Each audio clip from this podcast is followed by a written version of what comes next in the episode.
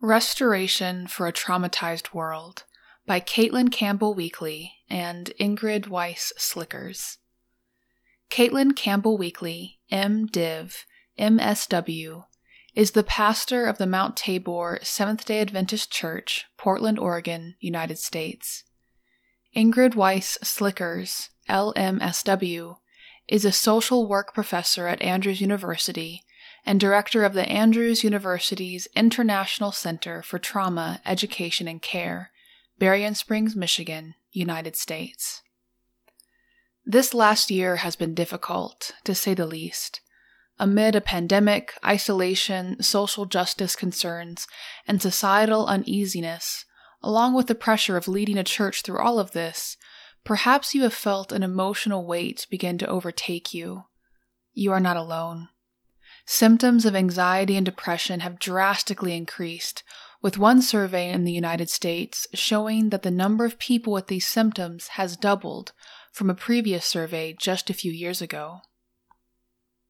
In the first months of the global pandemic, Dr. Bessel van der Kolk, a renowned trauma researcher and psychiatrist, identified the coronavirus and its effect upon the world as a, quote, pre traumatic condition, end quote.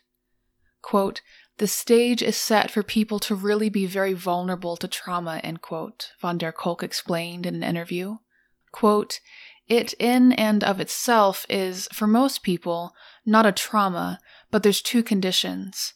One is you're immobilized, so you cannot move around, and immobilization is one of the core preconditions for getting traumatized. And the other one is that you don't know what is going to happen, so you cannot say tomorrow will be a different day or the day after. And so when the world's unpredictable and you cannot move, then the vulnerability to become traumatized is very great. Immobility and unpredictability are a perilous combination. The stage has been set for many to experience trauma. The reaches of trauma. But what is trauma, and why should pastors in particular be concerned about it? Emotional trauma can have many different causes, but the result is that the individual feels helpless, unsafe, or unable to cope in the wake of a distressing and overwhelming experience. In the last few decades, scientists have discovered that significant trauma can drastically affect a person's brain and body. When faced with something perceived as physically or emotionally threatening, our body naturally goes into its stress response. This means that our executive functioning, which allows us to make calculated decisions, is shut off. Stress hormones are released to allow self preservation instinct to kick in, resulting in a flight, fight, or freeze reaction. We may run from the threat, attempt to overpower it, or simply halt to allow it to pass us by. This is a God given and life saving response. When an animal jumps in front of your car, you are grateful for your stress response, swerving you out of the way. But trouble comes when the stress response works in overdrive. Hypervigilance and activated stress hormones begin to wear on the body and brain. This is what scientists are concerned about right now because research points to some troubling symptoms of trauma. In the 1990s, a groundbreaking study was conducted by the CDC in conjunction with Kaiser Permanente. This study sought to determine whether there was any correlation between common health problems and a number of traumatizing events experienced in childhood, called Adverse Childhood Experiences, or ACEs. These ACEs included experiences such as homelessness, physical and sexual abuse, divorce, and more. What was found was absolutely shocking. The more ACEs a person experienced before the age of 18, the greater risk they had for a myriad of health problems. For example, compared to someone with zero ACEs, someone with four ACEs is twice as likely to contract heart disease, 4.5 times as likely to develop depression, 7 times as likely to become an alcoholic, and 12 times as likely to attempt suicide. The ACE study demonstrated that the traumatic experiences of youth can have shaping and pervasive effects for the rest of a person's life, emotionally, physically, and consequently, spiritually. This is why what our world and the members of our congregations are experiencing now is so significant for the future as well. The door is open for overwhelming struggles for years to come. Given this foreboding horizon, what is a pastor to do? A God of restoration. Thankfully, God loves us too much to let us stay weighed down by our traumas. In fact, He had a plan of salvation right from the start. Quote, For God so loved the world that He gave His one and only Son, that whoever believes in Him shall not perish, but have eternal life. For God did not send His Son into the world to condemn the world, but to save the world through Him. In the original Greek, this word, which is most commonly translated as, quote, to save, quote, has a pretty big meaning. This word, sozo, is used when discussing the topic of salvation in the New Testament. We are saved from our sins. But other translations should be added to our understanding of the word sozo. It means to restore, to heal, to make whole, to take something that is broken and mend it.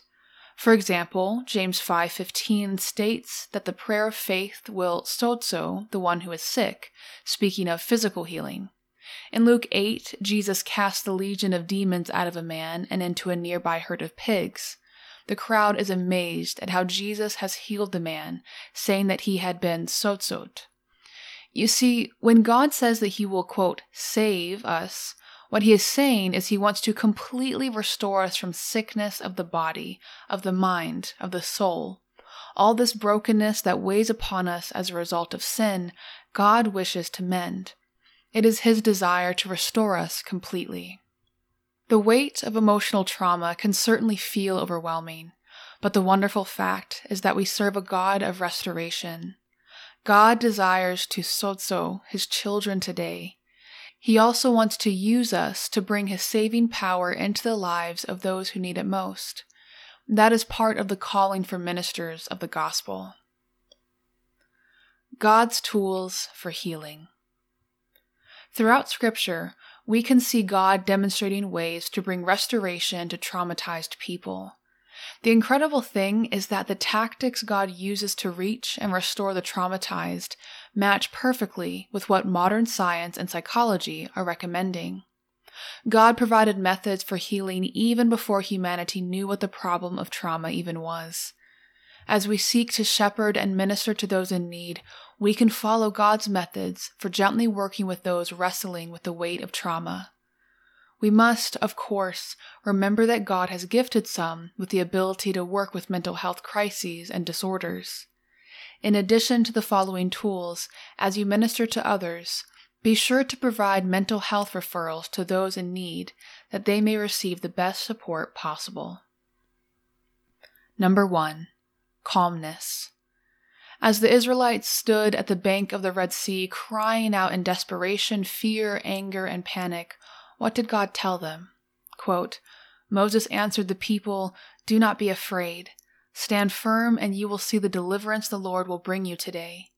The Egyptians you see today you will never see again. The Lord will fight for you. You need only to be still.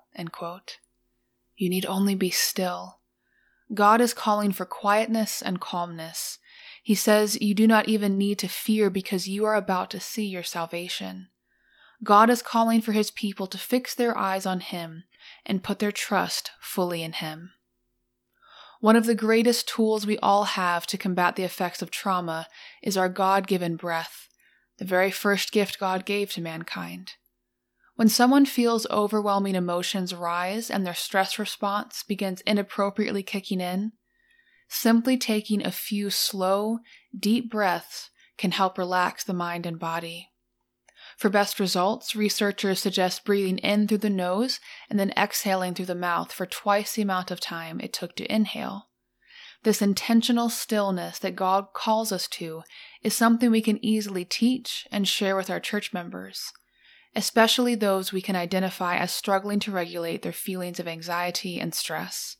It is a tool available to everyone, and science proves its immediate benefits. Number two, connection. In John chapter 8, A woman who was caught in adultery was thrown at the feet of Jesus, her accusers demanding a response from the Messiah. It is true that the story ends with Jesus telling the woman to, quote, go now and leave your life of sin, end quote. But he does not speak this correction into her life until after he establishes a caring relationship with her. He defends her against her accusers and tells her that he does not condemn her. Only after showing this love does he tell her to sin no more. Invariably, when ministering to traumatized people, there will be behaviors or attitudes that we would like to see changed. Perhaps they are self destructive or tend to lash out at others. Before rebuking and correcting, be sure to establish a caring relationship. The adulterous woman's accusers also told her what she was doing was wrong, but it was the love of Jesus that stirred a real change in her heart. Like Jesus, we must first seek to establish a loving connection. Number three, consistency. All throughout Scripture, we see people who have been traumatized as a result of sin in this broken world, and each person seems to interact with God differently. When Elijah was alone and being hunted for his life, he was filled with depression, believing God had nothing else left for him but his destruction. But when Job sat upon his pile of ashes covered in boils, he still refused to doubt God and curse him. And when the recently freed Israelites saw God's miracles in the wilderness, they still grumbled and complained against their Savior. Still, Throughout every story, for each individual and for humanity in every generation, God has remained the same. God's love and care are consistent no matter our response to Him. Quote, I have loved you with an everlasting love. I have drawn you with unfailing kindness. While we are human and far from the perfect love of God, we have been called to love with His same consistency. For everyone, but especially those who have experienced trauma, consistent relationships are key. They need to know that they are safe in a relationship with you and that you will support them. As mentioned above, this does not mean simply allowing them to stay amid poor decisions. It means that your love and care for them do not depend upon their deeds or actions. Your church members should know that they are seen and safely cared for within your relationship. Confronting Trauma with Love. This is perhaps the most challenging task we have been given as conduits of God's restoration in the world. But as ministers of the gospel and followers of Christ, this is what we have been called to do. Quote, a new command I have given you, end quote. Jesus has told us, quote, love one another. As I have loved you, so you must love one another. By this, everyone will know that you are my disciples if you love one another. In the history of the world, there has always been trauma. It has left angry scars across countless hearts. Today, we know that this will only increase. As Christ's disciples, we must take up the love of God and boldly go forth to minister to broken hearts. God seeks to sozo each and every one of us. May we seek to see his kingdom of restoration increase. For bibliographical and biblical references on this article and for much more content for pastors and church leaders, please visit ministrymagazine.org.